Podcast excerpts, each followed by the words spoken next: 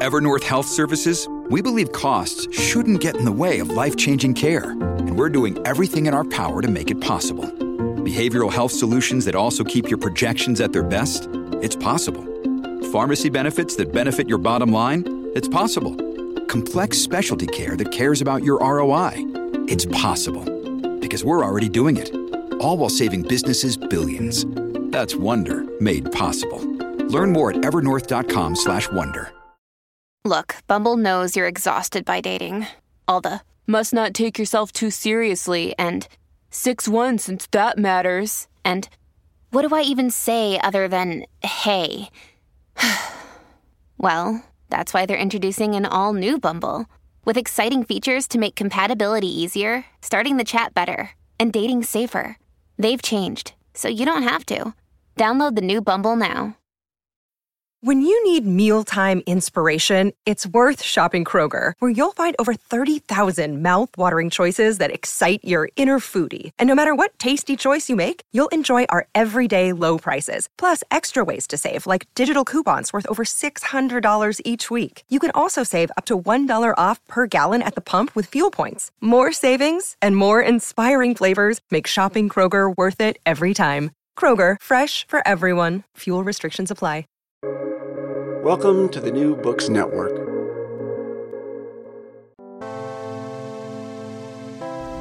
Hello, world. This is the Global Media and Communication podcast series. I am Aswin Punathambekar, the director of the Center for Advanced Research in Global Communication. This is Jing Wang, the senior research manager at CARG. Our podcast is part of a multimodal project powered by CARG here at the Annenberg School for Communication at the University of Pennsylvania. At CARG, we produce and promote critical, interdisciplinary, and multimodal research on global media and communication. We aim to bridge academic scholarship and public life, bringing the very best scholarship to bear on enduring global questions and pressing contemporary issues. Hello, and welcome to the Global Media and Communication Podcast, sponsored by the Center for Advanced Research in Global Communications at the University of Pennsylvania. My name is Juan Llamas Rodriguez, and I'm an assistant professor in the Annenberg School for Communication at the University of Pennsylvania. Today, I am joined by Professors Lilie Chouliaraki and Myria Georgiou, the authors of The Digital Border Migration, Technology, Power Professor Chouliaraki is chair in media and communications in the Department of Media and Communications at the London School of Economics. She currently sits at the board of LSE's Women, Peace and Security Center, as well as the Marshall Institute for Philanthropy and Social Entrepreneurship. She has been a visiting professor at a number of universities, and her work has been translated in Portuguese, Polish, Danish, Greek, Italian, French, and Chinese. Professor Georgiou is professor in the Department of Media and Communications, also at the London School of Economics. Um, she has worked as a consultant for a number of regional and international organizations, um, including the Council of Europe, um, and a number of different projects. She is the author and editor for books and more than 60 peer reviewed publications, and her work has been published in English, French, Portuguese, Spanish, and Greek. Um, so, welcome. Thank you. Thank you. So the book that we are discussing today is um, the Digital Border: Migration, Technology, and Power. Um, and if you could briefly describe in your own words um, what the digital border is about, um, its importance, and its implications. Um, yes, yes, I'll, I'll do that. Um, so I'll, I'll, try to do so in, in three points. the first point refers to what the digital border is. Um, so the idea of the digital border um, tries to capture the current reality of a much older process, the process of dividing spaces in inside outside, and of controlling the movement of people between um, this inside outside, so as to create communities of belonging and their excluded others um, and where the inside, in our case, um, is uh, spaces of national sovereignty, the nation state, and the outside is a neighboring nation states, often liminal spaces uh, where migrants um, do not belong, but they cannot leave either. within the current geopolitical order and its rules of mobility.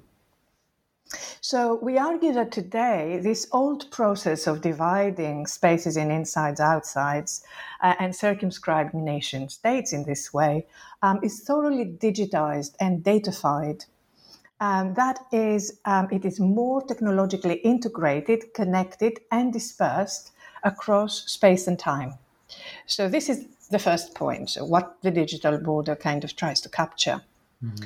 Um, the second point then is that precisely because of this integration and dispersion of, um, of control that occurs under conditions of connectivity and datafication, um, uh, the uh, separation of migrants uh, in that space of inside outside does not start or stop at a specific point let's say, the entry point of the outer border where passport controls take place.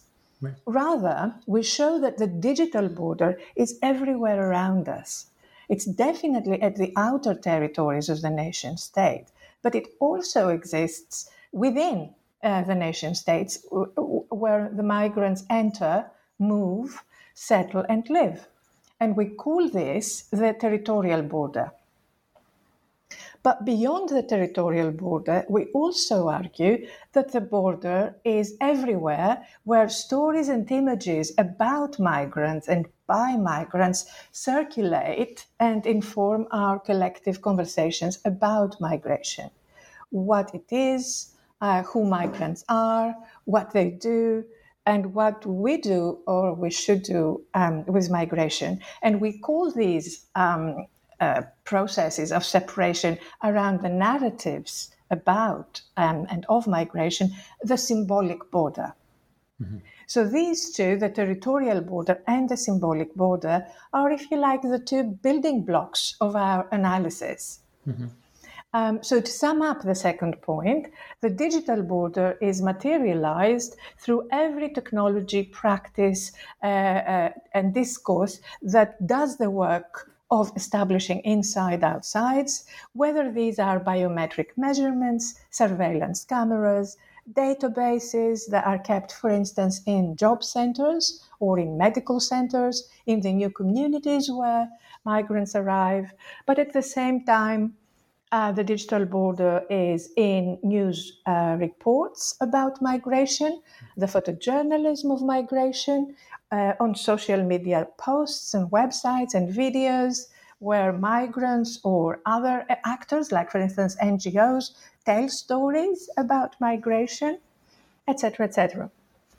So that is the second point I wanted to make about um, the dimensions of the digital border and how it works.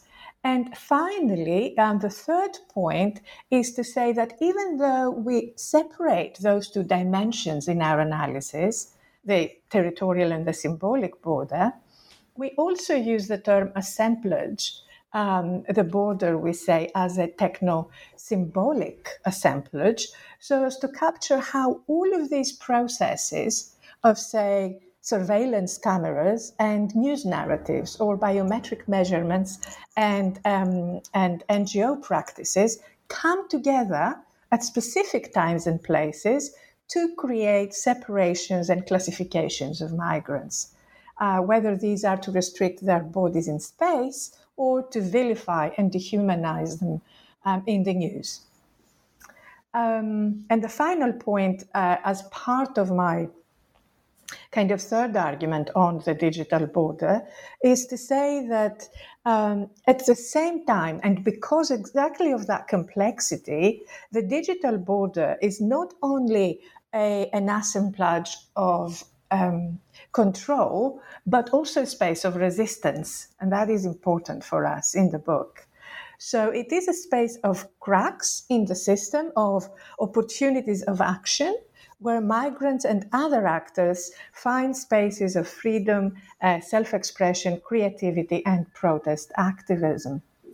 And so, this focus on resistance, together with our grasp of the border as diffused and historically mutating assemblage of platforms with narratives, are um, uh, we think at least, um, uh, the two most generative dimensions of our theory of the digital border in, in the book.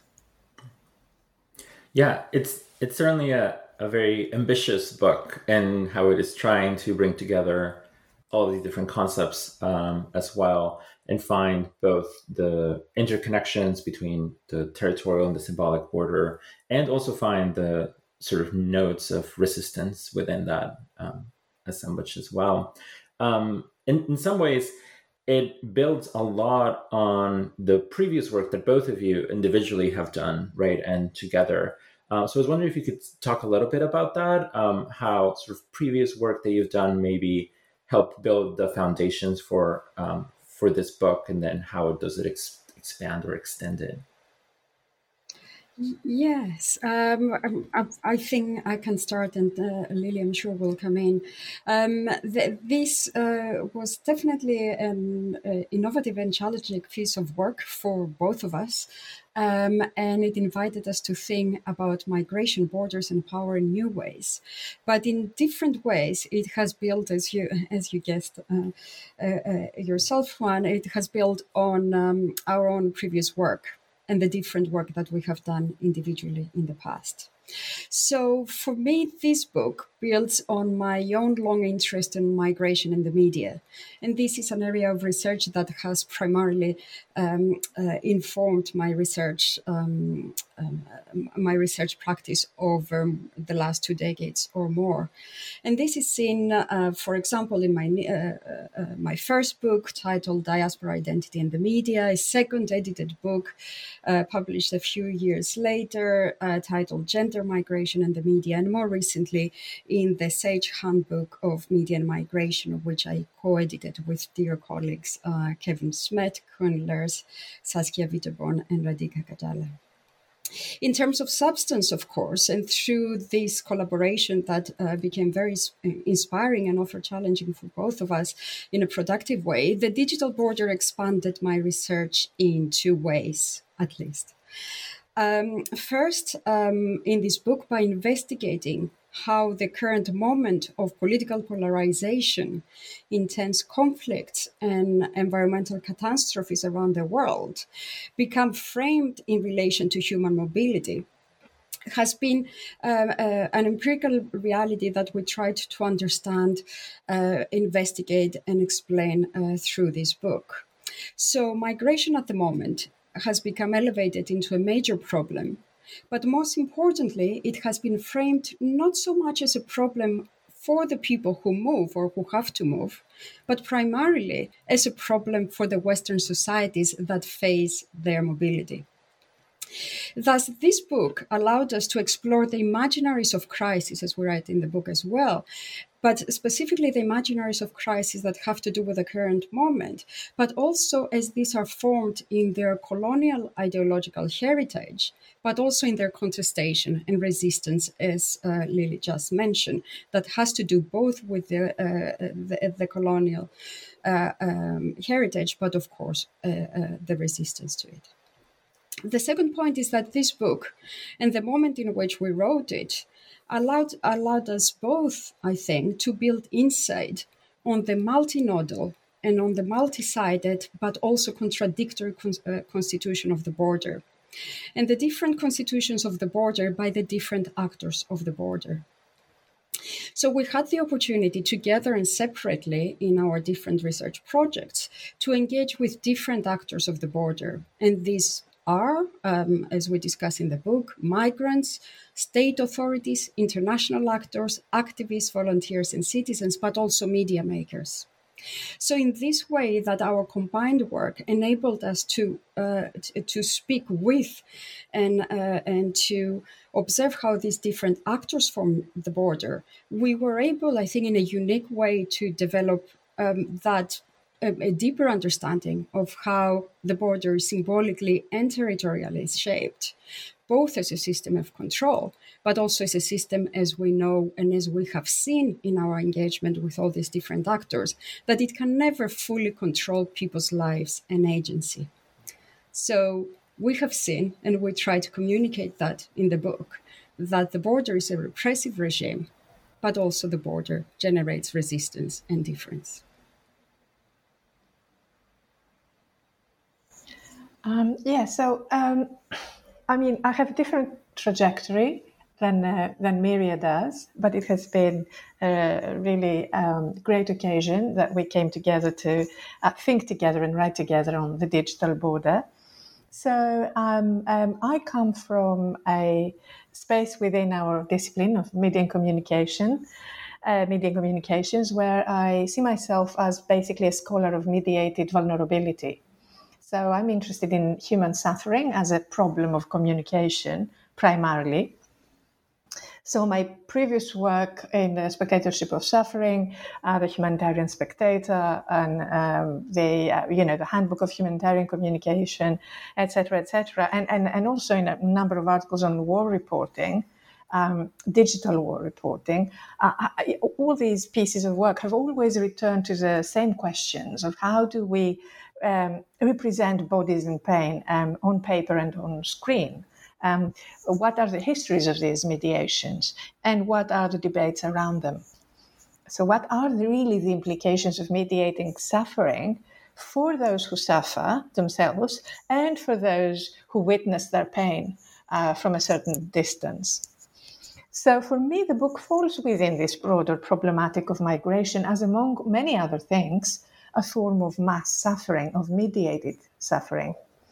Uh, now, you know, working with Myria and what she brought into into the table of that collaboration uh, really opened my eyes and complicated my own way of thinking, um, so that we could together kind of push ourselves and um, ask the bigger questions of what the digital border actually is and what it does um, in the current moment.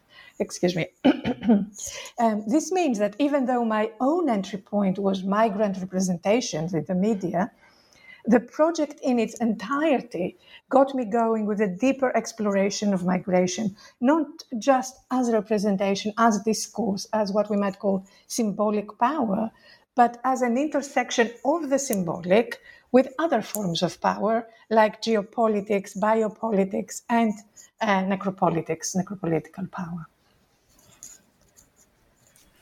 Yeah, I think it's really um, it's reflected in the even the structure of the book and the way you tackle the different topics. How you're both coming from a different perspective, but with shared interests, um, and how that shapes your your analysis of it. Um, I think Lilie, you started to mention this a little bit. Um, could either of you talk about the process of co-writing this book um, as both the I guess the like the nitty gritty of, of writing a book with another person, um, and also how that process was you know fruitful for thinking through the ideas as well. Um, yeah, I mean, um, I, I, mean, I would start by saying, you know, the good thing about that collaboration is that Myria and I, even though we research, you know, different, obviously, you know, different in different areas and think differently, we are nonetheless uh, converge in that we are both dialectical thinkers. So this means that um, we grasp the realities of migration both as, you know, phenomena of the here and now, you know, historical phenomena, um, that happened in a specific context. Um, and the context of our shared fieldwork was um, um the Greek islands, uh, one particular Greek island, Chios, during uh, the migration event of 2015. And then eventually, Myria took it further to researching the next five years up to 2020. Uh, but uh, so we're able to be able to kind of focus on the kind of historical context, but together with this context, at the same time, we approach the realities of migration also as theoretical challenges. For instance, you know, we ask questions about how security regimes work in global governance or about how migrant representations enact ambivalent migrant identities between victimhood and threat, or how dominant narrative narratives of migration work as imaginaries. Um, so in our analysis and theorizing, we keep these two, you know, the empirical, the historical, and the theoretical in constant tension. And I think uh, we, we, we kind of, we, we can both uh, do that and we both enjoy doing that. That's the way we think and, and write. So we do not uh, impose theoretical frameworks on the data from the start, but nor do we take for granted what our first contact with the empirical material tells us. Um, so we keep this tension uh, between data and theory uh, going throughout. Um, and to do that, we employed a range of methods in, in, in, in, the work. So, from ethnographic observations to interviews to discourse analysis to content analysis, etc., um, etc. Et and all of this helped us revisit the same big questions of the book from different but related and complementary perspectives. Um, so I would say that it was precisely this back and forth between the granular and the grand, if you like, the overarching, um, that held our as- assumptions and claims in checks as we went along. along. And we, it kept the conversation between us as we looked at different parts of this research going throughout up to the last day, really, of the, of the writing up. Um, I think also, you know, that kind of conversation uh, helped us establish the bigger patterns of our narrative. You know, when we talk about the assemblage as a technological and symbolic, and as a as a point of articulation for the two, that came out of that kind of um, dialectical uh, thinking and the conversations between us. Uh, the, the same with um, agency and um, and subjection, right, or resistance and control or constancy, how borders always control, as Mira just said, and at the same time change. Yes, they do control, but how do they control now and how do they control in different contexts? So all of these things came out of uh, conversations between, you know, the small and the big, you know, the theory and the empirical, and what we were kind of contributing um, as individual researchers in a common project.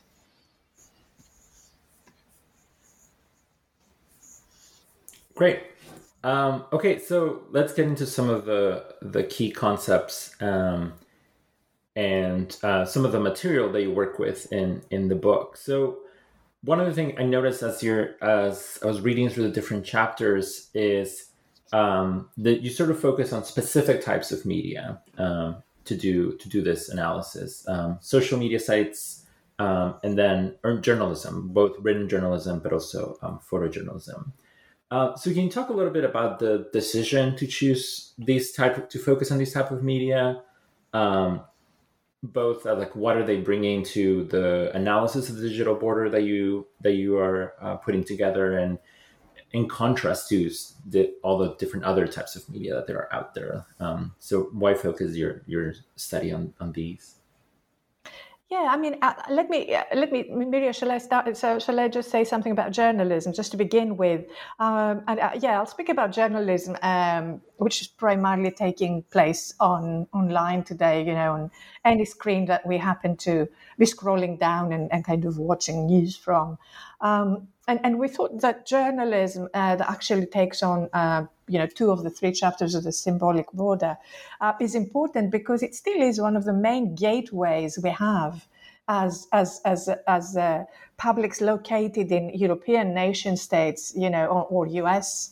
or the U.S. or you know uh, wherever we are in the global north, to get in touch with world events that do not happen in our doorsteps that require mediation to be known and more than known to be meaningful to us, to become meaningful to us. Um, so our, our starting point there was precisely that news reporting is a key resource for us to be able to understand um, specific migration events, but also to understand migration as a condition of our times um, more generally.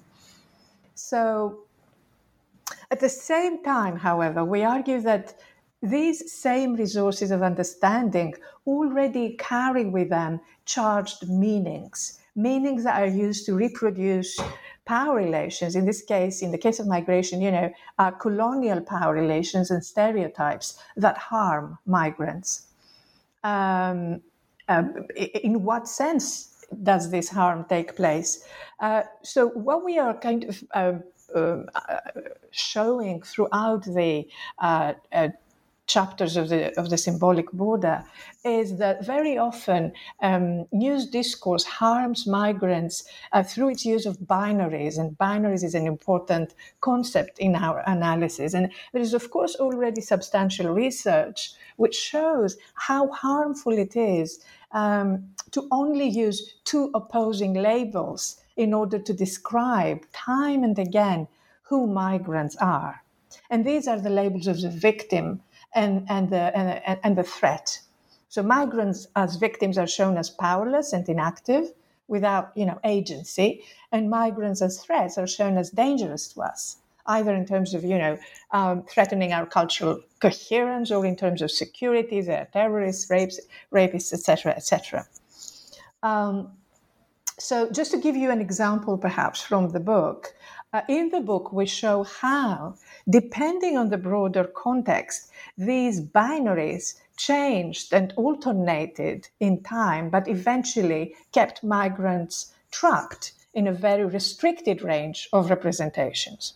And our time frame was, uh, you know, June, December 2015, you know, during the kind of peak of that migration event in Europe. So early on in the time frame, let's say early summer 2015, news representations of migrants adopted an approach of cautious or watchful tolerance. So with migrants being represented largely as victims who escape war and persecution. And we were kind of waiting to see how this is going to unfold. By September 2015, and following um, the photograph uh, of Alan Kurdi, a three year old boy found drowned on a Turkish shore. This reluctance turned into what in the book we call ecstatic humanitarianism, an unprecedented wave of compassion and a spike in activism um, in favor of, of the arriving migrants.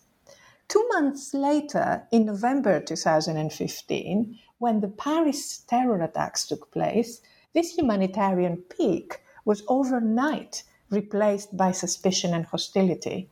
So migrants became, just like that, a source of terrorism that should be stopped from reaching Europe. So, four months later, the EU borders closed, and those who had already arrived were trapped uh, in Greece. So, what does this enactment of the binary show us? It shows us that binaries are not just labels, as I called them earlier, they're also instruments of power. They are linguistic acts of bordering that position migrants in flexible but very restricted ways, either as pitiful victims that need to be rescued or as dangerous terrorists that we need to keep out. In both cases, these binaries place migrants outside the boundary of uh, what we consider um, humanity, being a human, um, a human entity, a human being. So, whether they're called victims or threats, migrants in European news discourse were systematically orientalized in that sense, classified as less than human and as others to us. And ultimately, what is missing from this binary construction of migrants is uh, complexity complexity in their identities, depth in their emotions, richness in their experiences. We do not see them as individuals with their own histories, biographies, aspirations. Uh, they are presented as, as hollow, one sided figures. And from there, it becomes very easy, we argue, for for us as as um, as kind of spectators or readers of these binary descriptions to ignore them, to be indifferent to them, to vilify them, or even to hate them. Um, perhaps I can uh, come in and, and, and say um, uh, something in addition to um, the uh, the outline that uh, Lilie explained in our framing and in our findings of research, especially in, around the binaries and how these are constructed in media narratives. Um, so uh, I think our choice of media um, uh, that we studied, which includes both social media and uh, and mainstream media uh, through our focus on journalism, um, reflects also the reality of our mediascapes, uh, our, the contemporary mediascapes. So, ironically, even though we see repeatedly those those binaries in terms of representation of minorities, we can not see clear binaries when it comes to different media. Uh, uh, to meet uh, different media spaces. So we constantly found out that even if we focus on narratives produced in mainstream media and in mainstream journalism, these are the same narratives that are circulated also on social media. So we have this constant, uh, constant process of intermediation, and very often it is difficult to separate the, uh, the spaces where meanings, uh, not, not only where representations uh, of migration appear, but where the meaning making processes around those representations take uh, space. So um, instead of thinking of media spaces as separated and thinking about mainstream media as something distinct uh, to social media, we actually tried to capture this uh, complex um, uh, architecture. Um, communicative architecture of the border and the flows that move between different media spaces. Um, and the other point to make here is that one of the important epistemological uh, points of departure for us in thinking about the media that we analyze and the ways that we approach them is that it was very important to us not to think about media as separated spaces as, uh, to those of action. Um, and practice.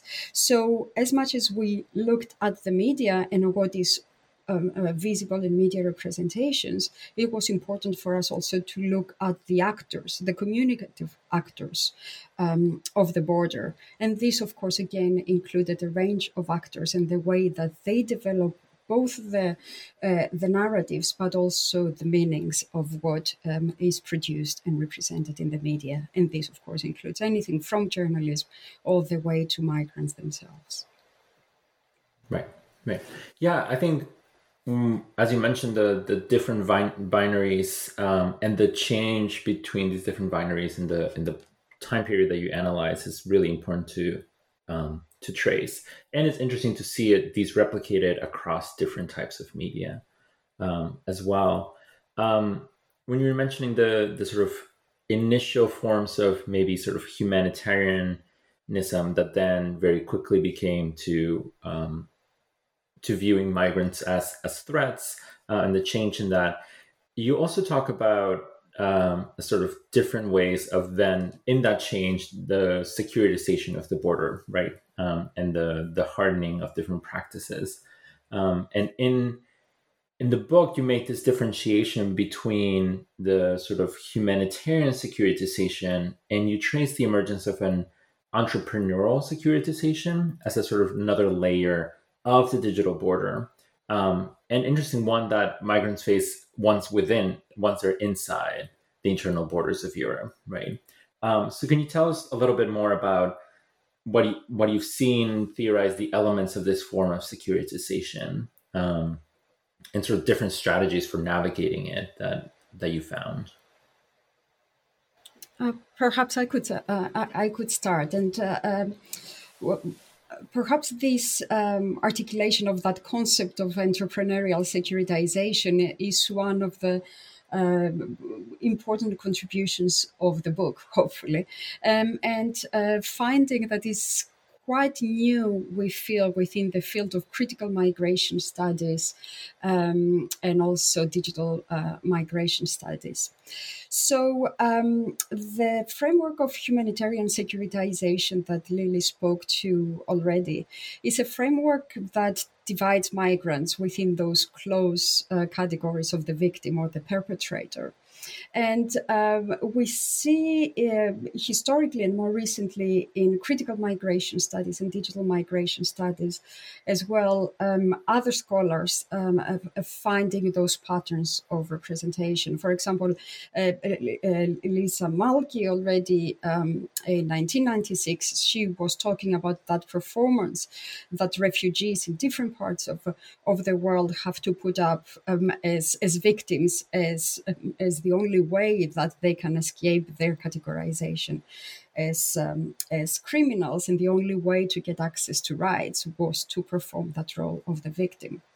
Um, so, uh, unfortunately, we've seen those patterns that have been recognized historically in other contexts of crisis and. Uh, uh, in other historical moments being reproduced in the West and in the way that the Western Western uh, uh, uh media um, uh, uh, media representations frame uh, frame migration.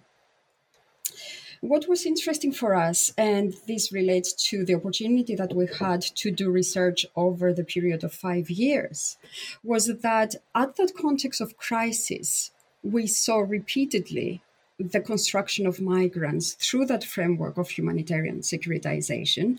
Thus, people are either uh, victims or perpetrators. But we were wondering, and we went on to explore what happens once migrants move from that moment of crisis and move away from that initial territorial space of the outer border of Europe, of the West? What happens when these people actually enter societies? And what we found out is that we see a, a rearticulation of the binary. So we see the persistence of frameworks of securitization that very often and uh, continuously produce and reproduce the migrants as threats or as perpetrators, especially around narratives that uh, of suspicion against uh, migrants, for example, as terrorists. And many migrants, of course, who live within the West are constantly uh, monitored and surveyed because they're considered as threat to national security. We see that uh, narrative of uh, securitization also expanding to the threat to societies expressed around uh, the morality of, of the migrants as not very often not considered as moral subjects like us, in quotation marks. The threat, of course, this idea that they're here to take our jobs, right? So we see that continuity of the securitization narrative. But what we also see that is interesting is that that humanitarian narrative of the victim becomes transformed within those neoliberal economists of subject making within Western societies. So, within uh, what we found uh, through our research in European cities where many migrants settle, is that the expectations from migrants is not one of constantly performing the victim, because, of course, as we know, uh, the Western state. Um, uh, becomes more suspicious towards the victim quotations when that victim needs care care that the state is le- uh, more reluctant reluctant to offer. And we see the transformation from the victim to the entrepreneurial subject. So, what the expectation more and more becomes for migrants to be accepted and recognized and having access to territory and to resources is for them to perform that role of the entrepreneurial subject which means that they have to demonstrate and show that they're self sufficient, they're resilient, and against the odds, they can succeed in, in, the Western societies. But of course, they can succeed within those terms that are already pre given to them the rules of the market, the rules um, of, a state that is more and more reluctant to offer support to these people. So, what we found out in European cities is that many, many migrants live within this impossible uh, imperative, that impossible position, that they become more and more aware that unless they perform that uh, role of their resilient subject, either they will be considered as a threat or their, uh, their, recogni- their recognition that they might enjoy temporarily will be withdrawn and um, and eventually they are going to be expelled and deported and sent back to the territories where they came from, which, of course, as we know in many, many cases, these are very dangerous and precarious uh, territories and conditions. Hey, it's Ryan Reynolds, and I'm here with Keith, co star of my upcoming film, If, only in theaters, May 17th. Do you want to tell people the big news? All right, I'll do it. Sign up now and you'll get unlimited for $15 a month in six months of Paramount Plus Essential Plan on us. Mintmobile.com slash switch. Upfront payment of $45 equivalent to $15 per month. Unlimited over 40 gigabytes per month. Face lower speeds. Videos at 480p. Active Mint customers by 531.24 get six months of Paramount Plus Essential Plan. Auto renews after six months. Offer ends May 31st, 2024. Separate Paramount Plus registration required. Terms and conditions apply if rated PG. Yeah, I think... Um as you mentioned, I think it is one of the big contributions of the book to think about this different um, dynamic. I think, in generally, part of the um, larger argument you're making is the digital border isn't only at the border, right? Isn't only at the line.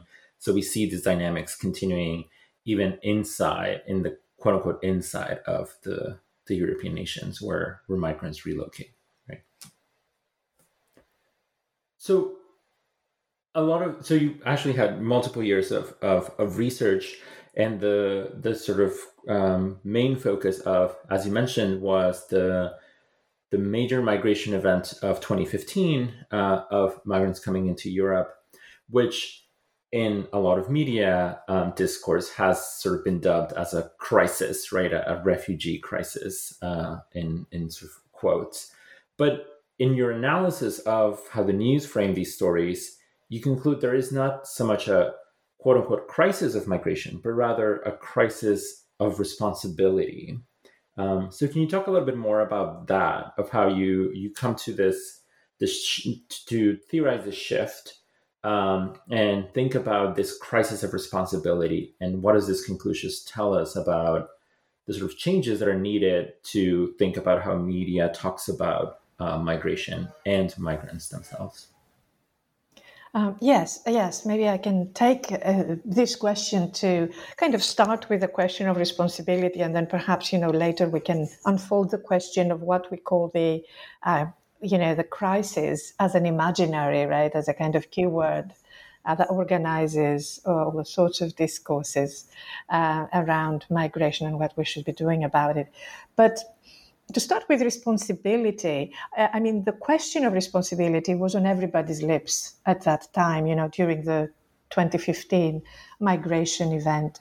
Um, and perhaps more generally, we can say that the ethical way of speaking about migrants in liberal discourse is to evoke the idea of responsibility, the norm of responsibility uh, in a way we need to be responsible act on you know on their predicament and be hospitable or you know another sense of responsibility close our borders and and show that sense of responsibility uh, to uh, as security to our own people um, so the idea of responsibility as such became our starting point uh, in uh, one of our, our analysis of the border but instead of taking it for granted, we kind of turned this norm on its head and we asked instead, what exactly does responsibility in the context of this particular event mean? And how is responsibility enacted in European uh, public discourse? And specifically um, in, uh, in the images that um, European news were presenting to us on a daily basis during the time frame of the research. So we analyzed in total 80 front page images from uh, newspapers of five European countries in the three moments that I presented earlier, early on in the um, in the event uh, in September during the moment of ecstatic humanitarianism, and again in November uh, when uh, migrants turned from a humanitarian victim to a threat. And in this analysis, we focused on how migrants appear on the photographs and who appears to feel for them or act on them or with them uh, in. Um, in, in those, in those um, uh, images. So our assumption in the analysis was that while responsibility, you know, it, it's an abstraction, and so it is in principle unrepresentable. um, what can be represented in photographs is model actions, so to speak, um, that are themselves informed by dominant norms of what is the right thing to do in that particular photographic scene. So, um, within that framework, we identified five such norms of responsibility responsibility to monitor the news, right? To just see, you know, how the camps work and how uh, migrants are being uh, given food or are being taken care of, etc., etc. Uh, so responsibility to monitor their situation, uh, responsibility to feel for their suffering when we see, for instance, children crying or mothers trying to protect their children and um, and keep them safe, to be reflexive about their predicament, uh, especially through kind of um, more um, um, social media imageries uh, reflecting on uh, the predicament of the young boy who died on the shore, being drowned without help. Um, responsibility to protest in in uh, in the migrants' name uh, when, for instance, major um, mobilizations took place in urban centers across Europe in the name of protecting the migrants and, uh, and being hospitable to them. Or again, and that was another form of responsibility in quotation marks that was being put forward, imageries that prioritized our security, barbed wire uh, or Frontex um, personnel at the border on the Greek islands, etc., etc. So these are all well known enactments, if you like, of civic responsibility. Uh, what Roger Silverstone in his book Media and Morality calls formal um, responsibility. That is uh, the responsibility that is expected of us to perform as citizens of uh, liberal democracies in, in, in, in, in the West. But these practices at the same time systematically represent migrants as what I called earlier, you know, cardboard figures, um, generic figures. They are victims or they are threats. Uh, they're objects of our reflections, so implicitly also victims or causes of, uh, they are the causes of our activism. Uh, or perhaps the object from which we need to be protected from, so threats. Uh, but again, they are not represented as human in the way that we are human, as figures of unique individuality. Now, pertinent here is, I think, uh, one of my favorite quotes in the book from Hannah Arendt's uh, The Human Condition, where she says that um, who somebody is or was, uh, we can know only by knowing the story of which they are themselves a hero of. Um, and this is exactly what is missing from our news discourse, you know, um, this quality of migrants being the heroes of their own stories. Uh, in other words, what is missing is that quality of narratability that can lead to an alternative form of responsibility. Not formal, this is what we need to do, but substantive responsibility. Now, for Silverstone, substantive responsibility is the responsibility for the condition of the other, which we take to mean responsibility that prioritizes understanding the other in their own terms and caring for their predicament while treating them as human.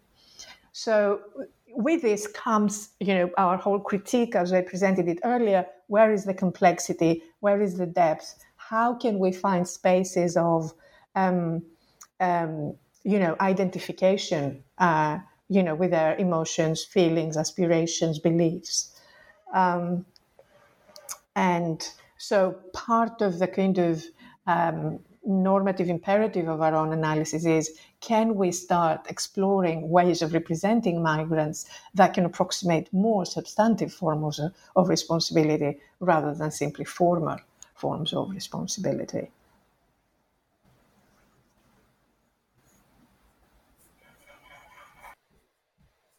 Right, right. And I think that's that's something that I think it sounds like I, I really appreciated how you summarized all the sort of um, political philosophy undergirding this question um, because it is as as you mentioned it's sort of an abstract um, concept, the responsibility, and how do you deal with it when thinking about the sort of media objects themselves and bringing those uh, uh, together, right? Um, in somewhat different uh, fashion, the thinking about the objects themselves that you're analyzing or the the media um, texts themselves, I think. Um, as you've been pointing out, been interested both in the digital border as uh, a site for securitization and um, all of these control practices, but also as instances of resistance, uh, as sort of the cracks in the system where uh, migrants are able to um, be the protagonists of their own story or um, in some way express their voice. Um, and you you analyze a number of moments of these uh, resistance. Um, the sort of refugee radio network, for example, um, and a lot of these, I was, I guess, surprised, but also somewhat um, saddened to hear, then have disappeared since you've done the research up until now. So, in perhaps in un, not unknowingly, um, your book is doing the sort of important work of of archiving what was once, right? So, keeping a record of these practices that may not be um, existing in the way that they are now. Um, but I guess the question is, how do we contend, um, let's say politically, with these different temporalities, right? These sort of moments of resistance that you that you trace may not be there or may not be there in these same ways. Um, whereas the sort of state based bordering regimes are still very much continue to be there, right? They're sort of a lot more permanent in that sense. So, how do we contend with these distinctions? Hmm. Um, I, I, think uh, this is a very important and, of course, very challenging uh, question.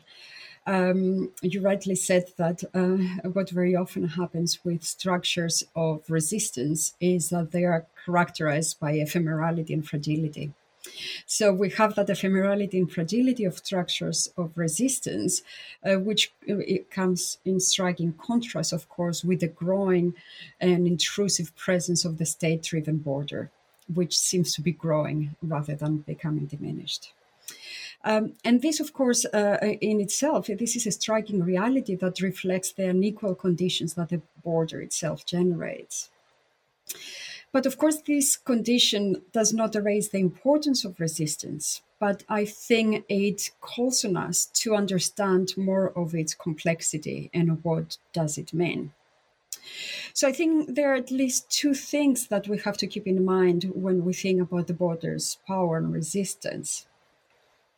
First of all, uh, uh, uh, these conditions are a reminder that we have to understand that even though the border cannot fully contain people and ideas, and this becomes apparent, of course, in these different examples of resistance we also refer to in the book.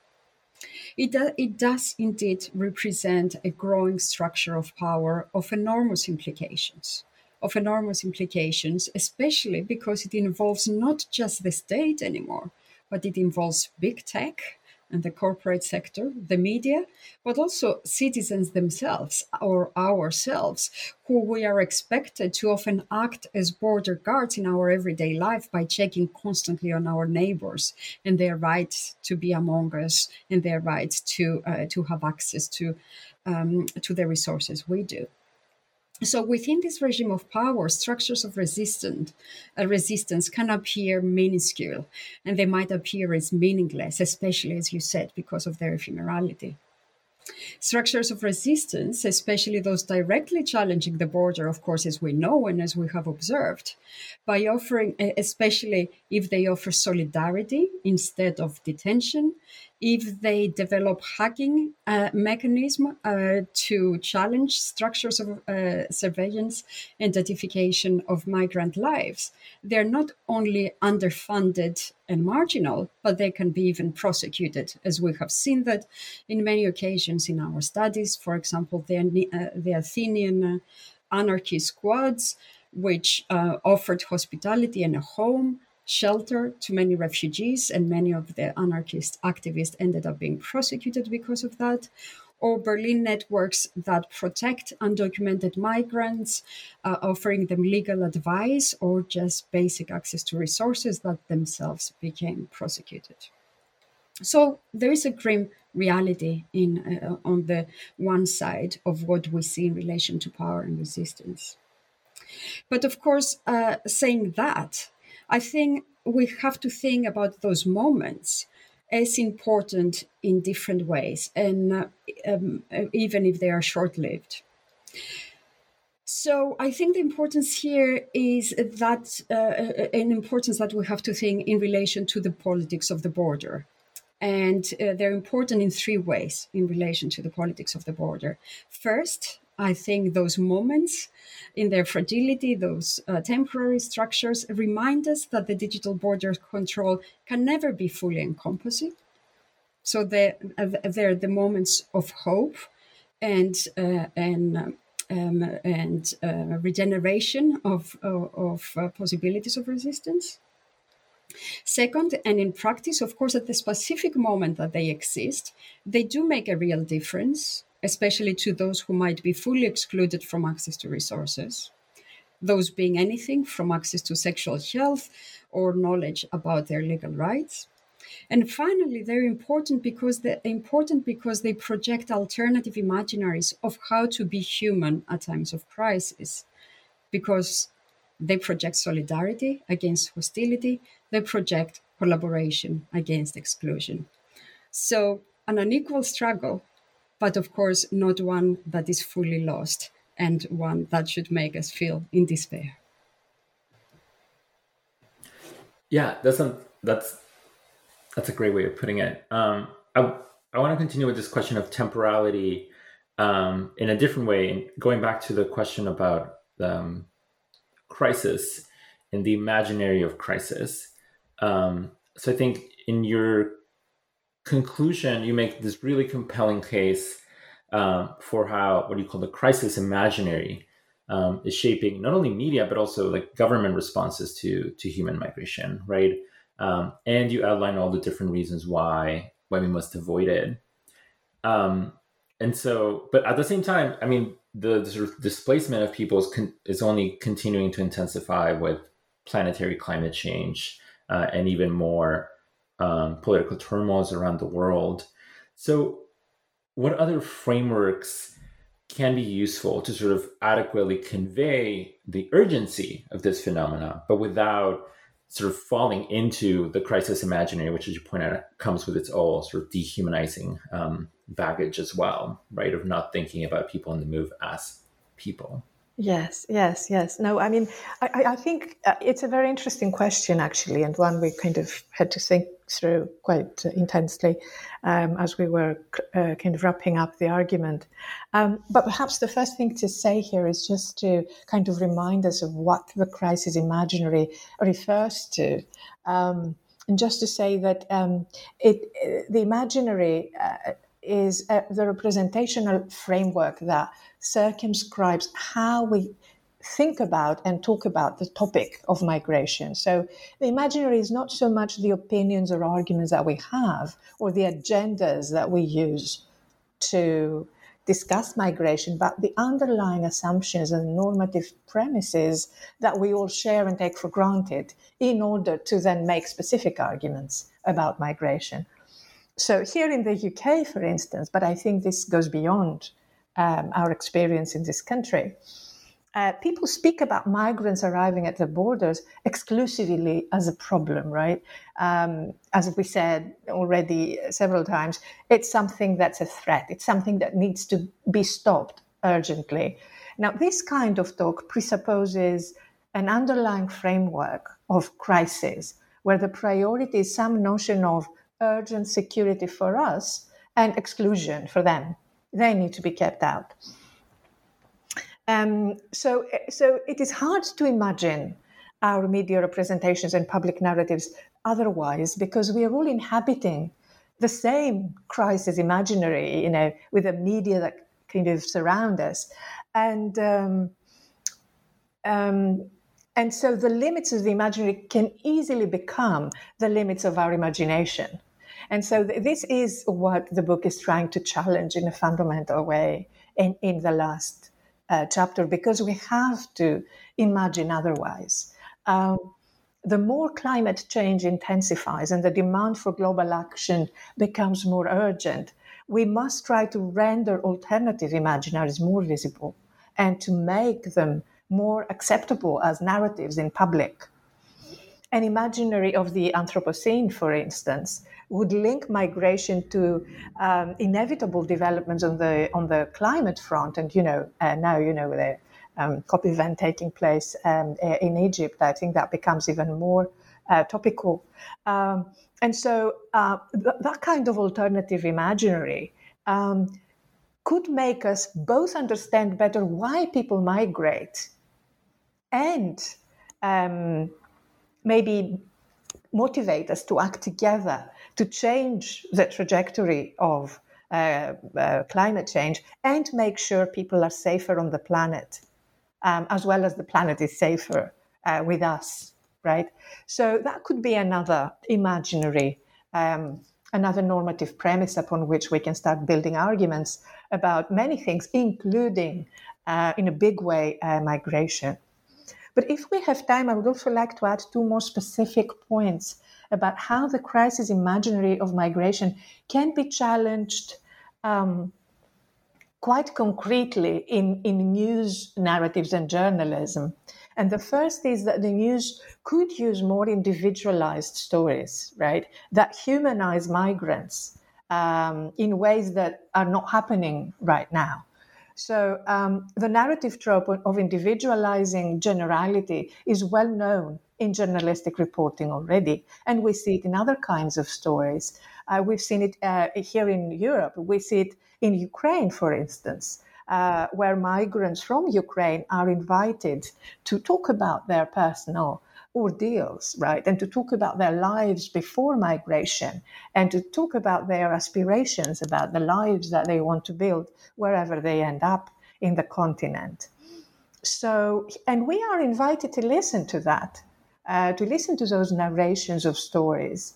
Um, so, uh, Ukrainian migrants, in a way, have more narratability, to kind of use the vocabulary um, that I, I used earlier um, we, we, we see it uh, much more often than, than we see it uh, uh, about refugees coming, for instance, from Syria or other parts of the Middle East. And the second point I wanted to say about changing imaginaries is that perhaps we should look beyond the news as well for uh, new genres of humanization. For instance, the cinema, films, documentaries, podcasts, art, are some only of the narrative formats that can open up space for uh, narratability, for the voices of, of, of, migration. And I think particularly art as well um, has already presented us with a, a, lot of possibilities to grasp that experience and that condition um, as part of, of, of, humanity rather than as an experience of um, uh, radical otherness, so to speak.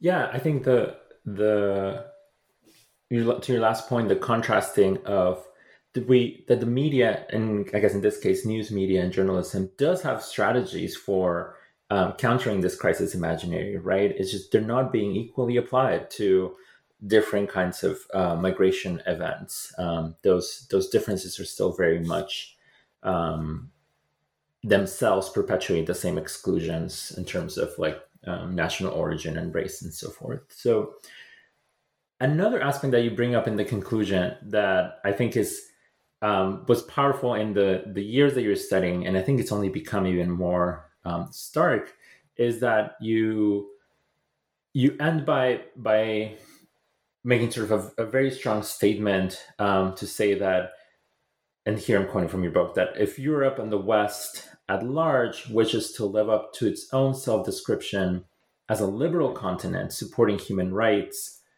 then it should work to collectively take responsibility for the migrants reaching its, its shores, um, is, is what you um, sort of uh, state. And but in reading this in, I guess in 2022, my my question becomes like what if it doesn't right? What if they the both europe and other places in the global north are less and less buying into the self description or at least there are groups within that polity that is less buying into that self description um, how do we bring in the the sort of the work that you're doing here and thinking about the digital border and this so much of both symbolic and territorial? Um, and bring it up against the sort of rising um, of other imaginaries of sort of xenophobic deglobalizing imaginaries that are occurring in various places in Europe and various places in the US, for example. Um, how do you see that the work, this work, contributing to or helping us make sense of this new moment um, or these other um, these other movements, let's say?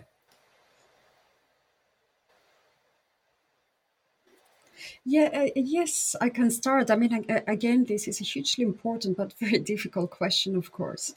Um, um, I, I, and I think the response that we can give uh, builds also the response that Lilie gave already in relation to the imaginary. Um, so uh, the book, The Digital Border, um, uh, we feel that is hopefully an intellectual project, but also hopefully it offers an ethico-political provocation to address precisely the questions that you just uh, raised.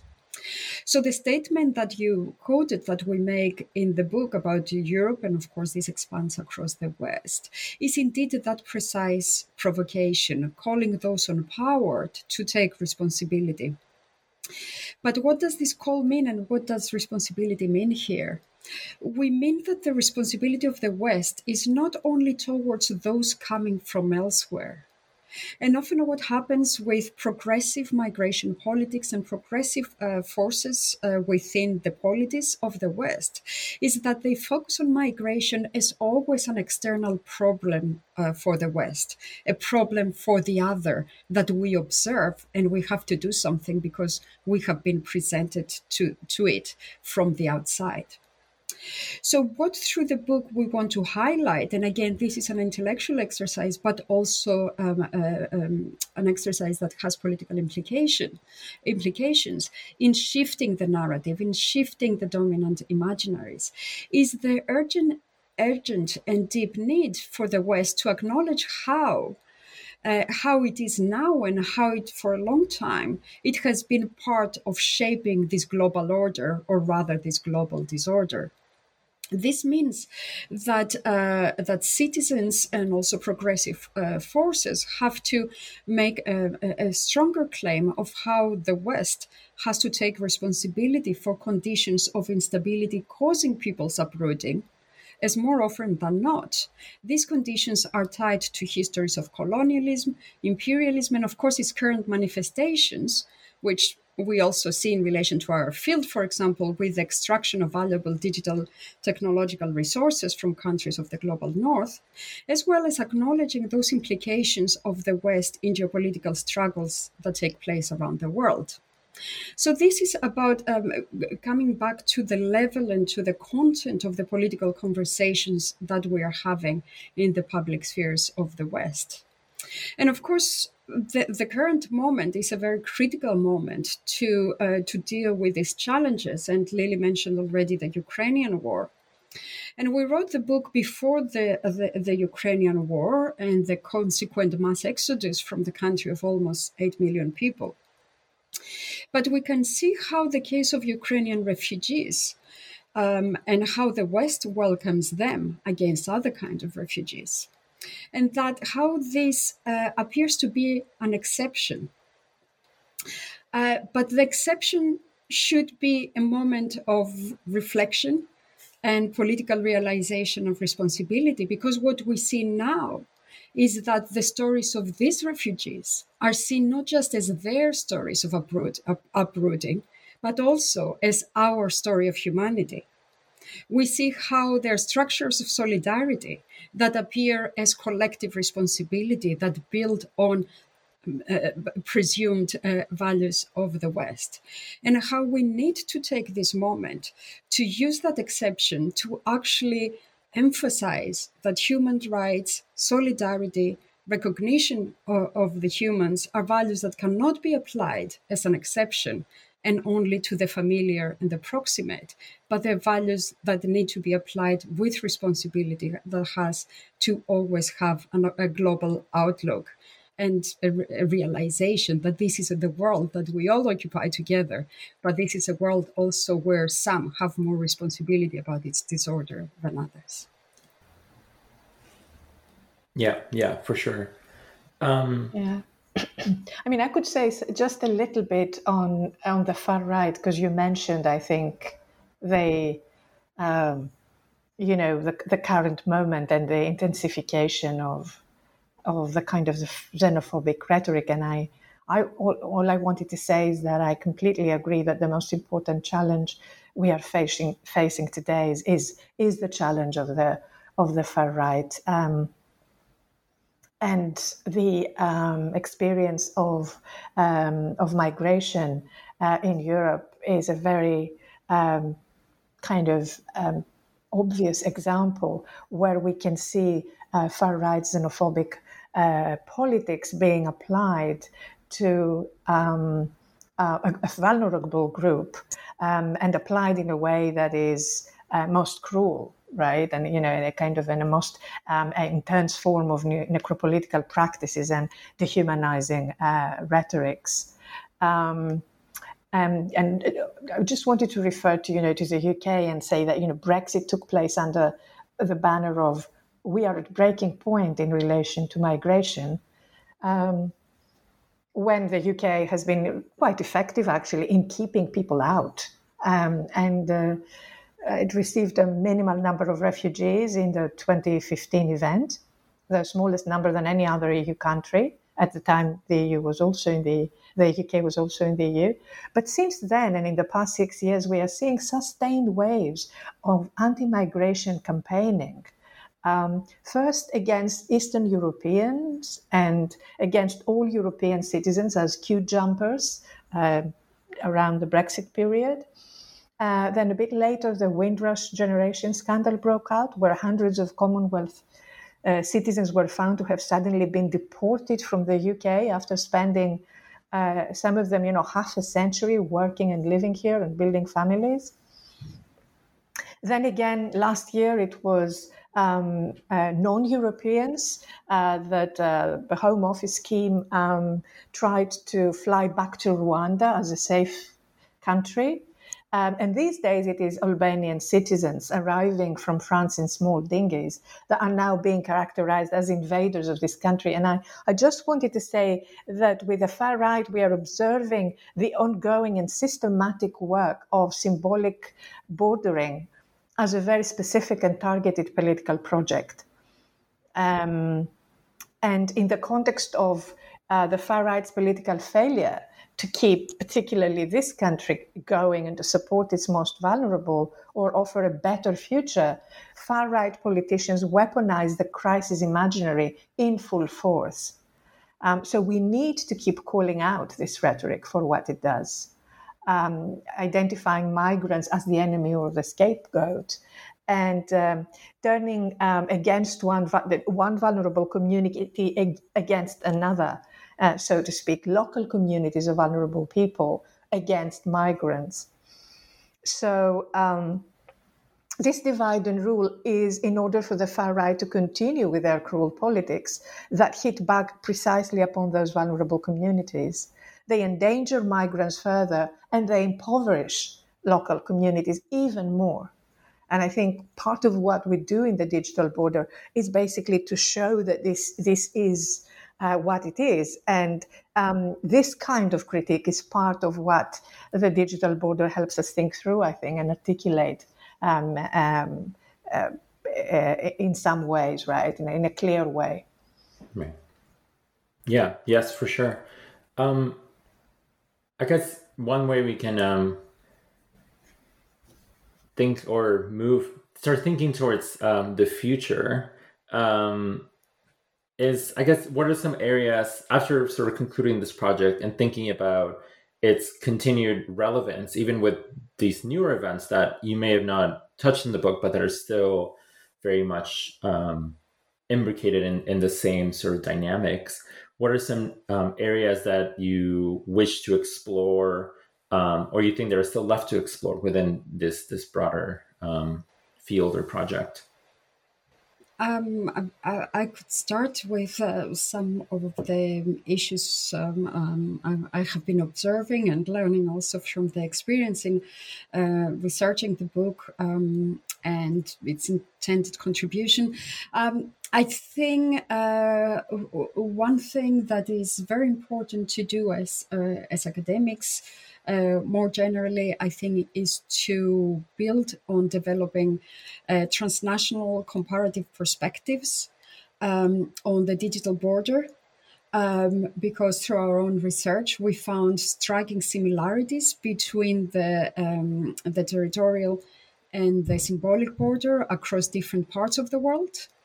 Um, but of course, uh, the particular manifestations of the border in different parts of the world um, and the forms of resistance, I, I, think, need more systematic research. And again, we need to have that understanding transnationally about how the digital border is constituted, um, both in terms of conceptually understanding the border and uh, its implications, but also to think about the ethical political implications um, uh, we discussed before. Uh, and uh, within those transnational frame uh, frameworks or imaginaries, I think of thinking about why doing this kind of research and why does it matter, we need to also um, be reflexive on the uh, on the rearticulations of the border, especially as these take place um, around the different uh, uses of digital technologies. For example, we see more and more the externalization of Western borders. For example, the European Union now uses technologies of border control in sub Saharan Africa and how that flexibility that technologies allow have huge implications about the ways that we understand the relationships between the global north and the global south, but also those technologized regimes of dependencies that this kind of processes um, generate. And as, and again, a scholarly community, I think we have to talk to each other about this work that very often we do uh, separately and to think together and to learn together from it. Yeah, my, my, my own work takes um, um, takes off from the digital border and kind of falls back into the broader domain of my interests in mediated uh, suffering and, and, and claims to victimhood and claims to pain in, in, in Western public spheres. So uh, my current work is, um, is entitled um, uh, Wronged with an exclamation mark, The Politics of Victimhood. So this uh, idea of victimhood is a topic that many people have written about. But my own specific entry point is the political work that victimhood does today to create sufferers that are worthy and sufferers that are unworthy in our in Western societies, in the Anglo-American societies in particular. And in a way, the UK example I just gave in terms of the waves of symbolic bordering, you know, um, is a good example in this respect because, you know, migrants are now um, not seen as victims and, and you know relatively protected, relatively prosperous Western citizens um, are seen as the victims of migration, so to speak. So my own critique is directed primarily towards these far right messages, really, uh, particularly of authoritarian populists who strive to gain power precisely through competitions about who suffers the most. And because they tend to have the loudest voices, in mainstream media, but uh, often in mainstream media, and, but certainly on social media they do, uh, they also tend to win this competition. And then they inflict even more suffering on the most vulnerable in society. So my message in the book is, in this particular uh, book project, is, is dual. Firstly, we need to be suspicious of victimhood because victimhood does not only create cultures of compassion, but also cultures of cruelty. And secondly, questions of vulnerability and of suffering are essentially questions of injustice. And what we need is not competitions around who suffers the most, but social movements that demand structural change, both economic and, and political. Great. Um, those sound like really important avenues to continue this uh, this work. So thank you both, uh, Professor Georgiou and uh, Chouliaraki, for joining us today, uh, for all your thoughtful answers, and for this um, this project and what I think will be the the continuing uh, importance and effects that it'll have. Um, and look forward to to hearing more about where this, this your work is going. Thank you so much. Thank you. Thank you. Thank you so much. Thank you. Thank you for listening to our Global Media and Communication podcast. If you have any questions, please feel free to reach out through our email, cargc at asc.upenn.edu, or follow us on Twitter. Until next time.